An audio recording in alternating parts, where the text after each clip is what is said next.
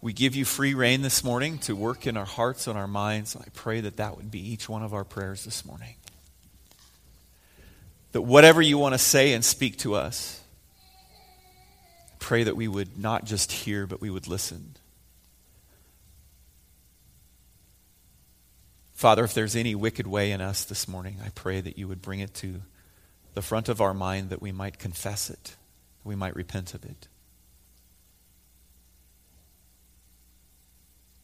That we would ask your forgiveness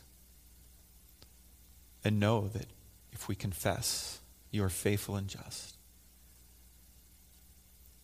And you not only forgive us of that, Father, but you, pur- you purify us from all unrighteousness. For your name's sake, it's, it's because of the blood of Jesus the power, the truth. And Father, I pray that as we continue through this series, that, that you, would, you would help us to know truth. Father, that we would see myth and mistruth a mile away. Father, thank you for the message you have for us today. In Jesus' name, amen. So, in this series, uh, can, can we still believe the Bible? We started a couple weeks ago talking about how we got the Bible, how, how it was determined which books and which letters were, were written, which were inspired by God. And, and we looked at the process that, that, the, that historians and theologians and, and, and Christians went through to put the Old and the New Testaments together. And, and we saw that they were scrutinized by apostles and eyewitnesses within a generation of their writing. Uh, to be determined whether to be included or not, and how internally, even New Testament books refer to themselves. This is the Word of God. This was inspired by Him. It is powerful for teaching and, and correction. How originally the, the Bible was written in Hebrew, Aramaic, and Greek. And how we looked at, and then last week we looked at how, how the Bible was then translated from those languages into our own language and how we get our present day English translations. Now, there, there were three things that we looked at that, uh, that, determ- that, that they used to determine whether a, a book of the Bible or a letter was, was authentic or not. Um, and those things were um, apostolicity. You know, that's within one generation. Uh, Catholicity, which means it was ge- generally and widely used and attributed by, by Christians all over, and also orthodoxy. Um, it was this true to what Jesus taught and what he said. Now, I want to just just came up yesterday on the news, and I noticed this. Maybe you read it. Biblical prophecy claims the world will end on September 23rd. We got one week, baby, and it's all over. Now, here's the thing. Some people might read that and say, wow, this guy, I mean, he's a Christian numerologist. He, he says that the world's going to end next Saturday when a planet will supposedly collide with the earth. According to this guy, David Meade, he takes verses out of the book of Luke 21, 25 to 26, and these are the signs that recent events, such as the recent solar eclipse and Hurricane Harvey, uh, are signs of the apocalypse. And then it goes on to say, you know, here's what he says. Now, at the very end of this article, I want to read you what it says. it says, um, it's not the very end, I guess. Anyway, okay, I can't find it right at the moment. Um, well, it, it says, um, September is a momentous date for biblical prophecy, and Christians need to be careful about being drawn into such sensational claims. Okay, here's the thing it's one guy. There isn't anyone else across the planet in Orthodox Christianity who says, yes, he's right. And, and that is one of the ways that we can, uh, that, that is an indicator of whether somebody really knows what they're talking about. You know, it's like, well, has anybody else mentioned this? Is anybody else talking about this? And the answer to that is an emphatic no. And then, and then of course, uh, my comment to anybody that says, you know, the earth's going to, the world's going to end or the apocalypse is going to occur in such and such a date. And if I'm counting on that, right? How do I know I'm even going to make it to that date? I may not make it to September 23rd. So the biggest question and the, the, the most important question we can all ask ourselves is Am I ready right now, today?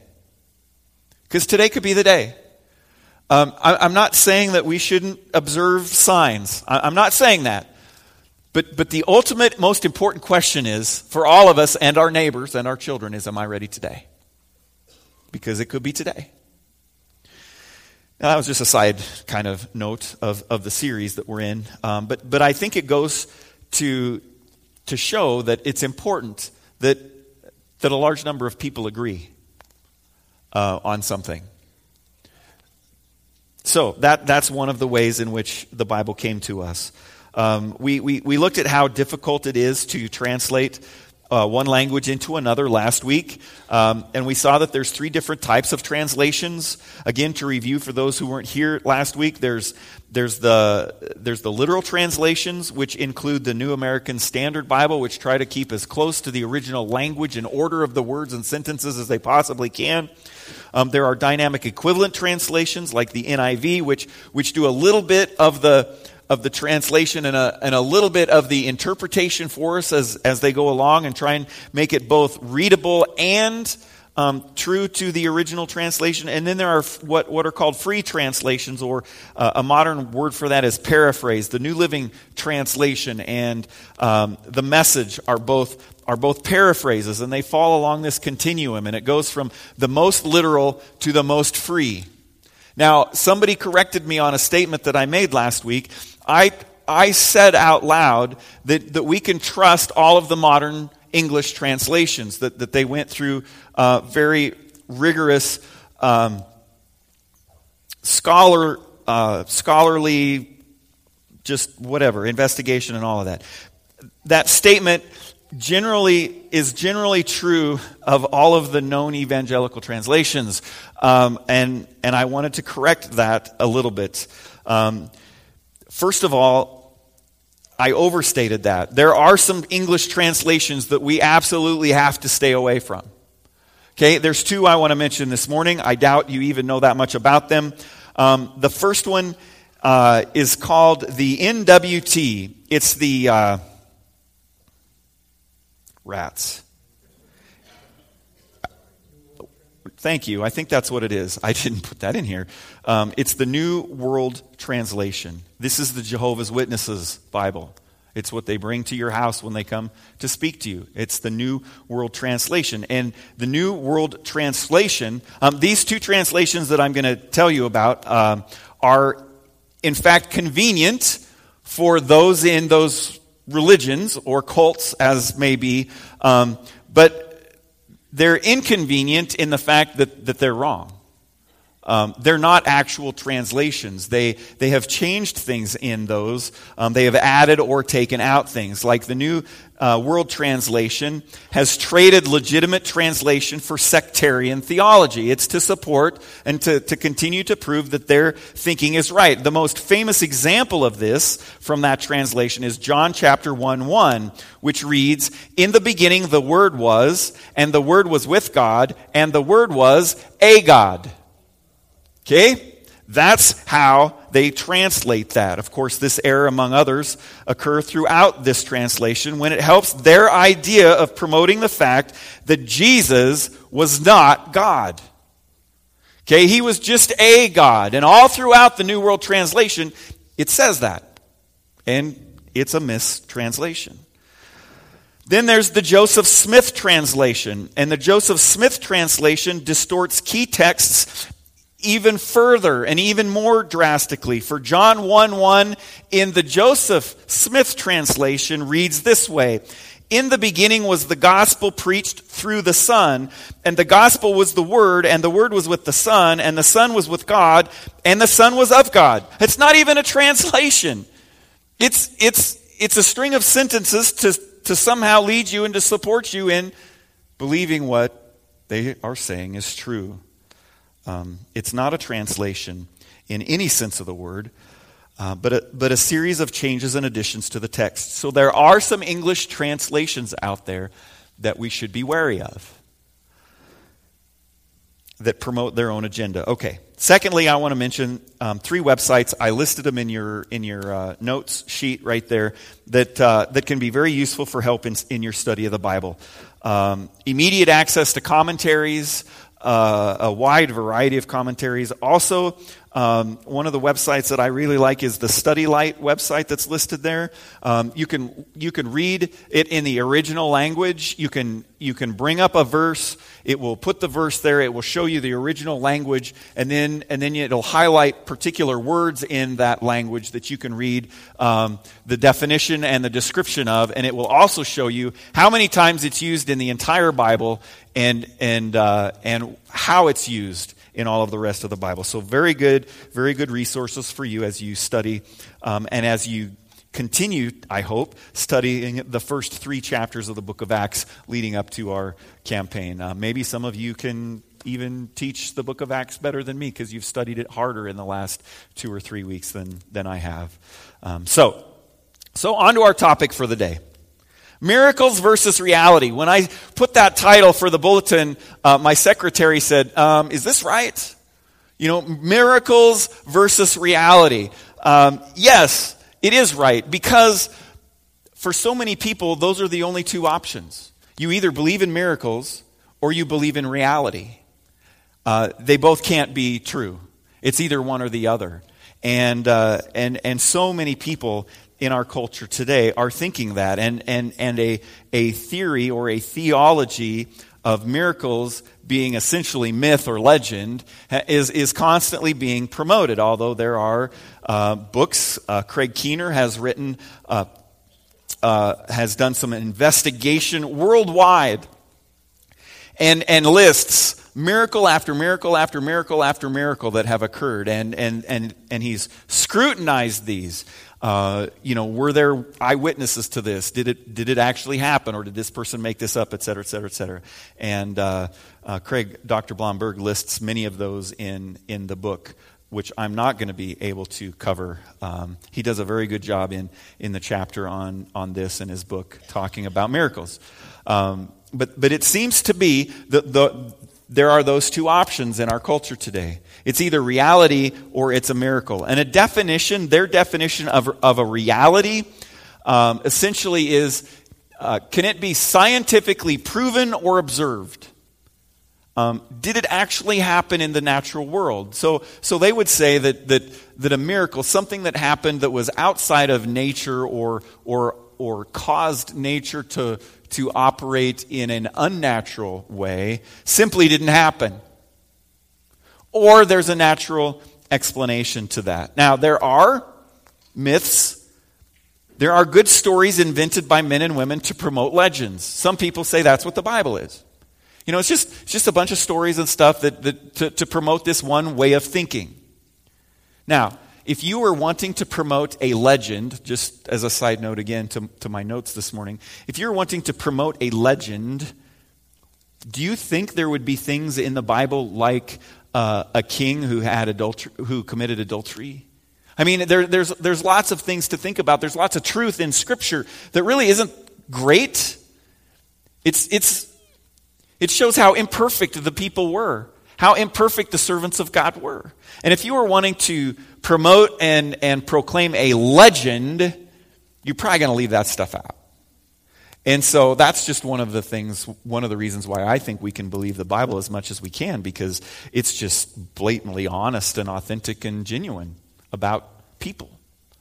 And, and that's why it's so good for us to know it and read it because um, the Bible says that there's nothing new under the sun, and that is so true. When we think that we're going through something that no one on earth has ever gone through before, we can, it's not long reading the pages of Scripture where we find something very similar to what we're feeling, and, and we see how God uh, deals with that and how God works through that. But there, but there are legends and myths that, that fit this way of thinking. Um, in fact, have you ever had your children come to you and say, um, you know, we're learning about Greek mythology in school. Did that really happen? Have you ever wondered that? I, I went through a period of time where I thought, did this, you know, they call it Greek mythology, but, but, but it's as if these gods actually existed and they actually did all of these things. And, and, uh, and so there are ways of thinking out there that people can use to control the minds of people or get them to think a certain way. And Greek mythology is an example of that. So, a couple definitions. Reality, I already said that. Many would say that, uh, that it's real only if it happened in reality and if it's scientifically provable or we can quantify it somehow. Um, so, if there's a healing or someone is saved from a car accident uh, in some way, shape, or form miraculously, um, we can always come up with some sort of natural reason why that happened. Um, that's reality. Uh, any other attempt to explain it, uh, explain something, and you move into the realm of myth. But you see, I have a problem with this because there's things that happen that, that I have seen happen that can't be explained any other way. Really, they can't. Um, you know, I don't, I don't care how much time passes and how much knowledge about things we get. There are things that occur in life that we can't explain. Those are called miracles. They're called miracles. Now, a miracle is something that happens in the natural world, in the world that we live in, that really can't be explained naturally. I know that's crazy and that's really deep and, and, and a wide uh, definition, but that's what it is. Blomberg says it this way He says, Miracles should not be defined as the violation of the normal laws of nature or of the universe, but as involving their temporary suspension or transcendence. Now, as I think about that, I think, well, here's the thing. So you're saying, Dr. Blomberg, that miracles are supernatural. Yes, they are. They're supernatural. They're, they're outside of nature. They, they, they, whether God suspends it or He changes it, for crying out loud, He created it, right? He can do whatever He wants with it. He can stop the sun for hours. He can part the waters. He can, he can cause earthquakes and, and all things like that. I'm not saying he does them all, but he can do that. Now, I'm willing to say that nearly everyone in the room here today has experienced a miracle in their life at some point in time. Now, here's the thing about miracles. Sometimes, sometimes, we, sometimes we don't see them. We don't notice a miracle happening on our behalf uh, and we just pass right on by.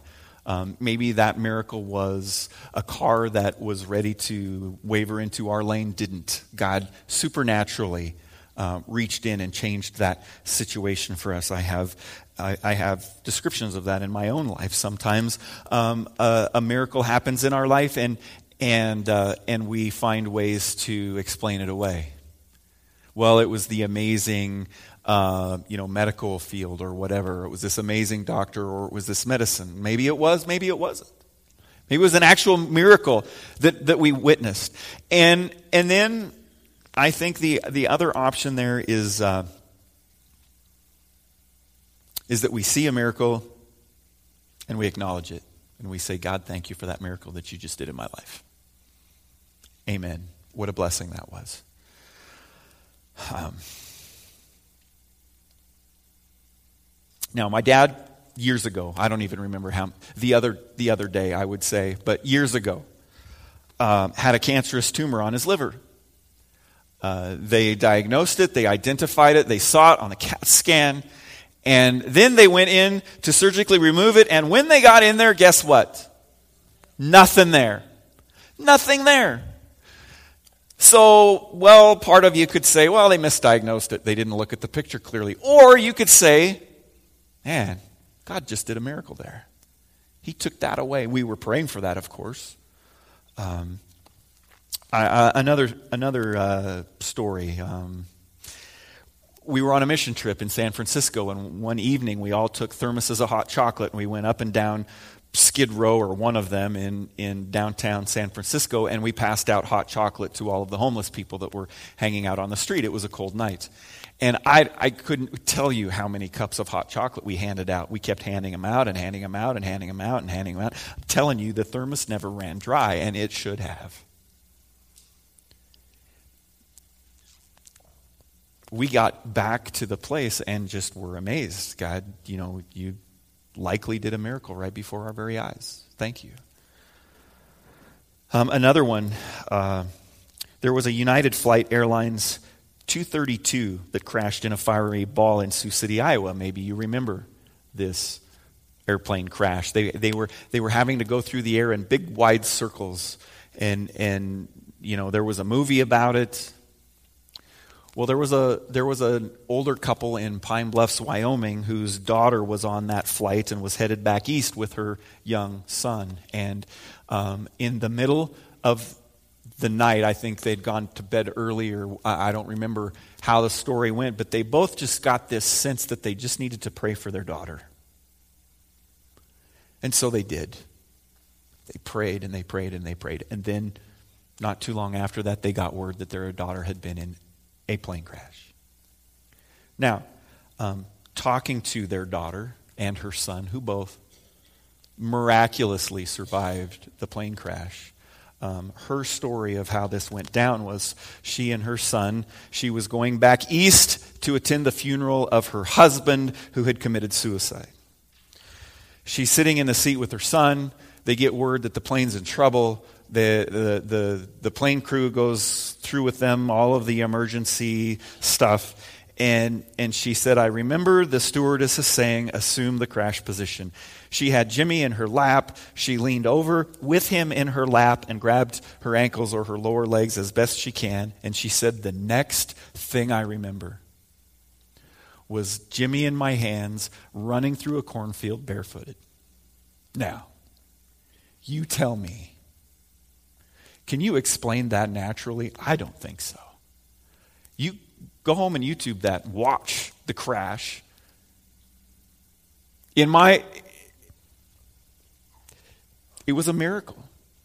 It was a miracle. There are things that happen today that are examples of the power and, and might of God.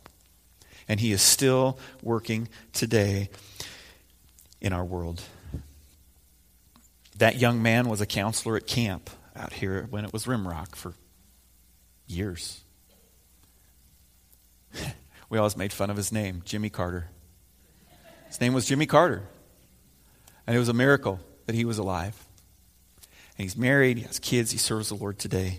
Um, an amazing story. So, what are the miracles that, that you know of off the top of your heads from the Old Testament? I put a space in your, in your uh, in your notes there to list some of those things. Um, what, what, what are the miracles of the Old Testament that come to your mind? I, I think of creation. What a miracle of God that spoke life into existence. I think the parting of the Red Sea, uh, um, the ram being tied up in the, in the brush for, for Abraham to use as a sacrifice. I think of a burning bush. Um, I, I, some people may say he was delusional and, and he just, that was a vision that he had. Okay, okay, he saw a, a, burning bush. God talked to him. And then what does Moses do? He goes to Pharaoh, and, and God lets the people of Israel go because of what? More miracles. The parting of the Red Sea. I mean, all throughout the Old Testament, the, the, the amazing parting of the Jordan River, the falling of the walls of Jericho. Now, what do the majority of those events have in common? There were lots and lots of people that experienced them. I mean, one person says this happened to me. We can kind of call that into question and wonder and investigate and find out if what they really experienced was true. And in our culture today, we're highly skeptical of, well, I am, highly skeptical of, of stuff like that. But when you have hundreds and hundreds and thousands of people that experience these things, and they bear witness to those, it, it just shows me that, that it's true, that it happened. Um, in fact, there are people today who would say, well, there's no archaeological proof of the events in the Exodus, for instance. You know, there, there's no archaeological proof that the Israelites were really slaves of the Egyptians. While that's mostly true, they have found significant um, items throughout the middle of the Red Sea. Not sure how those got there. You know, somebody floated a boat across and threw stuff out right and left, right? Um, there is hieroglyphic paintings from Egypt from the 15th century that depict foreign slaves making mud bricks under the supervision of Egyptian overseers. And we do have archaeological evidence for the sudden appearance or growth of towns in many places in Israel at about the right time where they would have come home. It's important to remember that a lack of archaeological evidence doesn't prove that it didn't happen. In fact, in my opinion, as we have seen bear out in the last hundred years, just wait a little bit longer. Something's going to come to the surface. Something's going to show up. They're going to find something that will continue to support and show that what happened in the Old Testament happened in the Old Testament. What about the New Testament miracles? What, what comes to mind when you think of the New Testament miracles? People walking on water, right? Um, the feeding of the 5,000. It's kind of similar to our hot chocolate story a little bit. Um, what's that? Yeah, Jesus turned water to wine. Um, why would he do that? Um, what else? Anybody else have any? Shout them out really loud because I'm. Lazarus. Yeah, well, that's just a little one, right? Jesus raised somebody from the dead. Okay, I heard two. It, oh, yeah, yeah. The, the, the apostles, right? Uneducated men are, are just proclaiming the good news of the gospel and, and in multiple languages. So, so people are like, you know, at first they're like, these guys are drunk, right? Must have been drinking that wine that Jesus turned the water into. Um, but they heard it with their very own ears. That, doesn't, that just doesn't happen, right? We don't just wake up speaking another language as much as I'd really like to have that happen. Um, it, it doesn't work that way. There was something over here. Yeah, Jesus restoring the sight of the blind. Even the Pharisees acknowledged this stuff. They saw it happen right before their very eyes, and they just couldn't get past Jesus claiming to be God. To believe that he wasn't being somehow run by the devil is, is one of their statements. Um, now, do you ever wonder what the purpose of miracles is? Sometimes I think we think the purpose of miracles was simply to for Jesus to prove to everybody that he was God, but but there are there are other um, purposes. Uh, I think there's essentially three. Um, they're not just random acts of God. They um, they reveal uh, God's power and glory. Yes, they do. You know, Jesus when he healed the blind uh, the blind young man, um, at first, they said, well, who sinned, his parents or him, right? They're trying to find a reason why he was blind.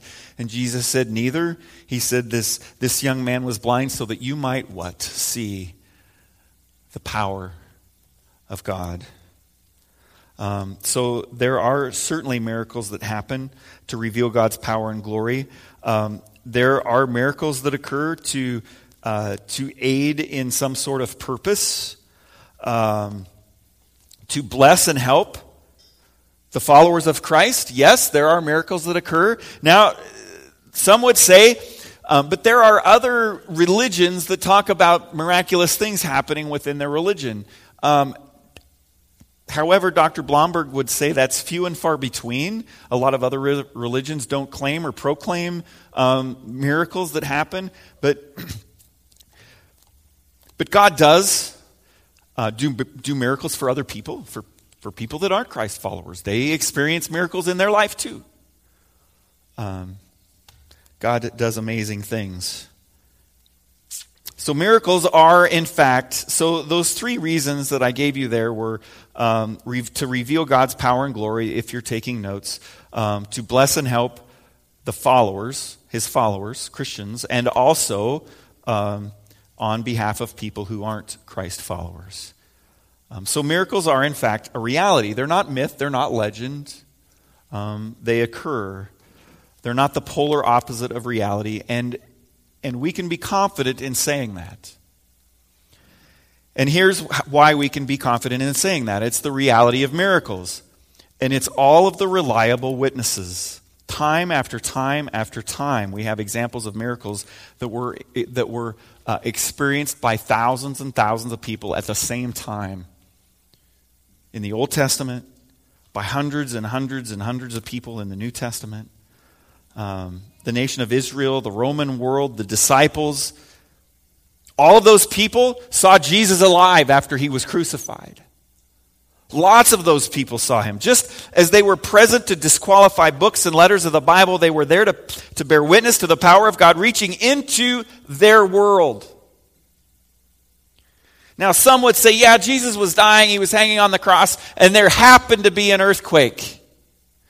The sun, there happened to be an eclipse at that moment in time, at the same time as there's an earthquake. And oh, yeah, there was this really weird thing that happened in the temple. The, the temple curtain was torn from top to bottom. There is no way you can explain those three events naturally.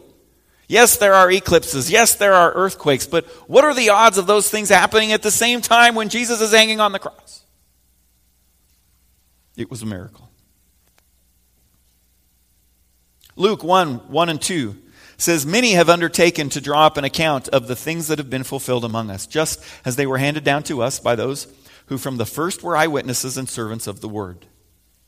Now, Dr. Blomberg is going to be preaching over that text next week, and I look forward to hear uh, what he has to say, and I hope that you are too. But of all of the miracles that were done, there was one miracle that was the most life changing miracle of all.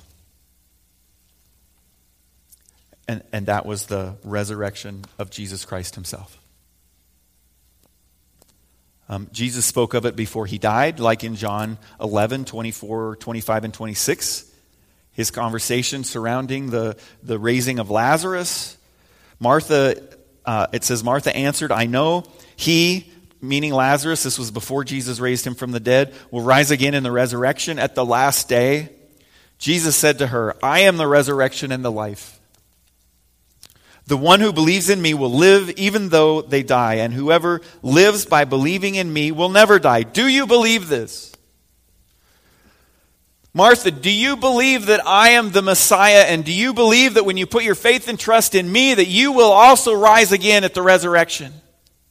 And she says, Yes, I absolutely do. Not knowing or recognizing that Jesus is going to prove that he has the power to do that by raising Lazarus from the dead. You see, dead men don't rise, dead men don't breathe again.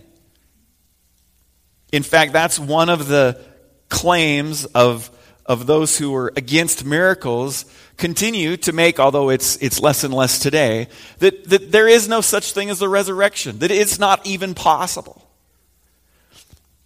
Well, naturally, it's not. But supernaturally, it is. And, and Jesus said, Whoever lives by believing in me will never die. Do you believe this? She did. He goes out. He shows her that he has the power to do this.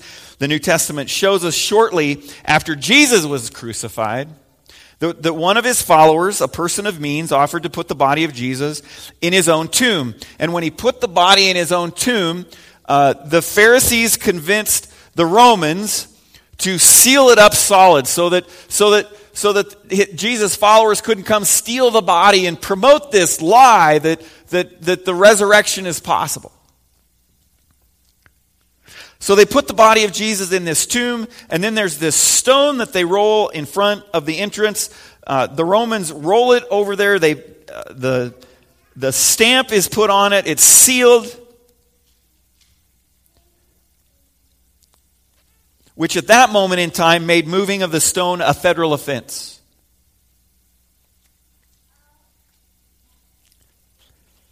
They put prison guards up, and these are not just, you know, these are Marine like guards. These are the best of the best. And in their mind, this whole deal with Jesus was over.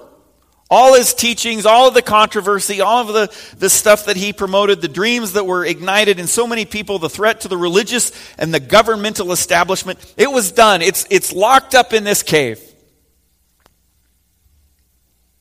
Now, there was a documentary a few years back on the Discovery Channel called The Lost Tomb of Jesus.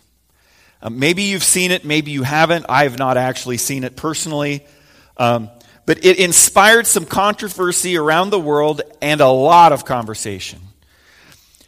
And, and for these, these programs always seem to find their way onto our televisions around Easter time, right? Jesus is a big topic in all of the world around Easter time. So the theory behind this, um, the lost tomb of Jesus, was that the actual bones and the remains of Jesus were discovered in 1980 in a construction site outside of Jerusalem. There was a big condo development being built, and they came across a crypt. And in this crypt were ossuaries. And these ossuaries were limestone boxes that contained the remains of people from antiquity. So they see several ossuaries, and one of them has the name of Mary on it. Oh, that, that's a well known name. That piqued some interest, I'm sure. Another had the name of Jesus on it. Another has another form of the word Mary on it. Another has the word Judah on it. And apparently, these names being in this same tomb gave indication that the bones in them were of the Mary, Mary Magdalene, Jesus, and Judah, who was known as, in secular worlds, the son of Jesus and Mary Magdalene. Okay? And the bones in the one uh, in the ossuary that, held, that had Judah's name were, were youth. So they created this big story about this crypt, and a movie director, little known movie director, James Cameron, who directed Titanic, got on board, and, and they did this documentary that claimed that these ossuaries prove that Jesus never resurrected in the first place. His bones are still here. Now, this is very important because our faith hinges on the resurrection. Paul even says if the resurrection didn't really occur, this is all just useless stuff we're doing. So one guy said, couldn't it be possible, really, that it happened just the way that it said in the documentary? Isn't it a possibility? And, and I thought, you know, I'd like to ask that guy a question like this What do you think? Couldn't it be possible that Abraham Lincoln was not shot and killed in the Ford Theater, but he slipped in his bathtub, hit his head, and went into a coma for one or two months before he passed away? Isn't it possible that John F. Kennedy was killed with a bow and arrow instead of a bullet? Isn't it possible that Martin Luther King Jr. was killed in a car accident instead of on a balcony in Memphis? Couldn't that be a possibility? No, right? None of those things are a possibility. Why? Because of all the eyewitnesses, all the people that saw it occur, and could testify to the fact that it didn't happen that way. It happened this way. Lincoln was shot in the Ford Theater. Kennedy was shot with a bullet, as was Martin Luther King on a balcony in Memphis.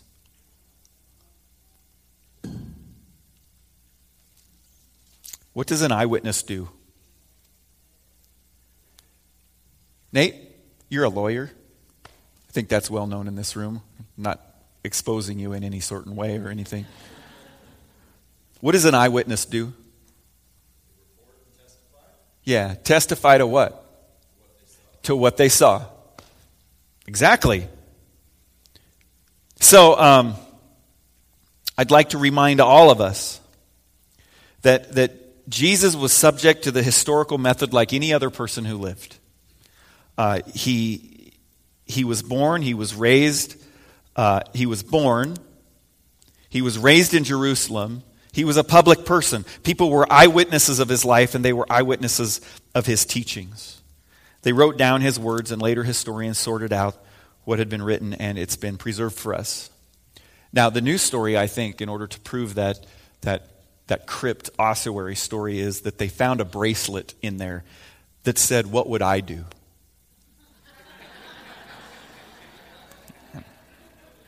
right? Just seeing if you're awake. So here's the thing um, within one generation of Jesus' life, that's not true, by the way. just, just wanting to point that out. I don't want that showing up on Facebook later today. um, within one generation of Jesus' life, while there were still eyewitnesses around to challenge it, over 500 people saw him alive after he was crucified. Okay, Paul writes about this in 1 Corinthians chapter 15 verses 1 through 6. Now, brothers and sisters, I want to remind you of the gospel I preached to you, which you received and on which you have taken your stand, and many died, I might add, By this gospel you are saved, if you hold firmly to the word I preached to you. Otherwise, you have believed in vain. For what I received, I passed on to you as of first importance that Christ died for our sins according to the Scriptures, that he was buried that he was raised on the third day according to the scriptures, and that he appeared to Cephas and then to the twelve, and after that he appeared to more than 500 of the brothers and sisters at the same time, most of whom are still living, though a few of them have fallen asleep. They could still bear eyewitness to this and they could deny it, but they know this is the truth. He lived, he died, he rose again, and he lives to this day. The whole city of Jerusalem knew about it.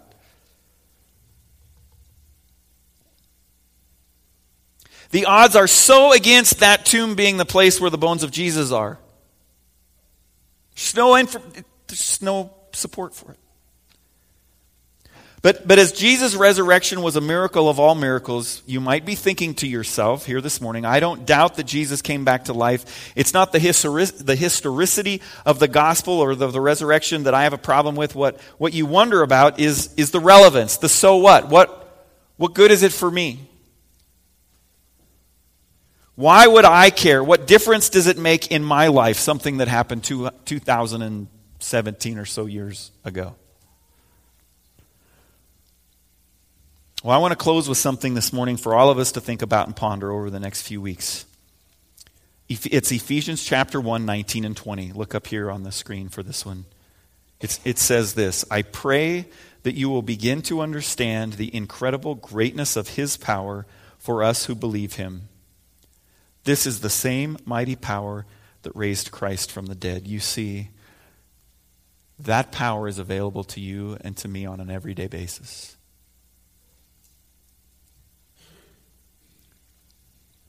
It says that the same power that raised Jesus from the dead is available to us. And that's a power to do miracles. And I guess my question for us this morning is what miracle do we need in our life? What miracle do you need in your life today? Maybe it's a health thing. Maybe it's a relationship thing. Maybe in some ways you've just absolutely given up on everything in life. And, and you wonder if God is even there. And, and my challenge to you this morning is ask for a miracle. You see, the Bible says that, that we don't receive because we don't ask. now, we don't get just because we ask. Okay, God is way more sovereign and bigger than that, and I don't know what his answer will be. But unless you're asking, we need to ask. We need to ask because because miracles are not myths. They're not legends, they happen. And they still happen today. And there is no reason why any of us in this room should believe that God would do a miracle for someone else and not us. That God loves someone else more than he loves me. You need to trust him for it. You need to ask him for it.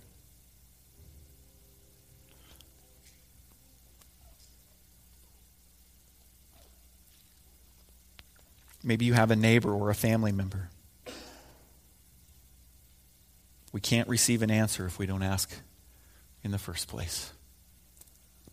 So, as you think about, Caleb, come on up here, as you think about miracles and the power of the resurrection, and how God's word says that that same power that raised Jesus Christ from the dead God, God can and will wield that on our behalf in our circumstance, whatever that might be. Lord Jesus, thank you that you love us immensely. Father, help us to uh, recognize you every day. Help us to trust you every day. Oh God, help us to see the reality of miracles. Help us to, to recognize them when you do them on our behalf and to just continue to testify and proclaim the truth. And now, Lord, this last song we're going to sing here, we want to we want to lift your name high. We want to we want to walk out of this building today proclaiming the love and the joy and the care and the power of our God. In Jesus' name, amen. Let's sing this last song. Would you stand with us?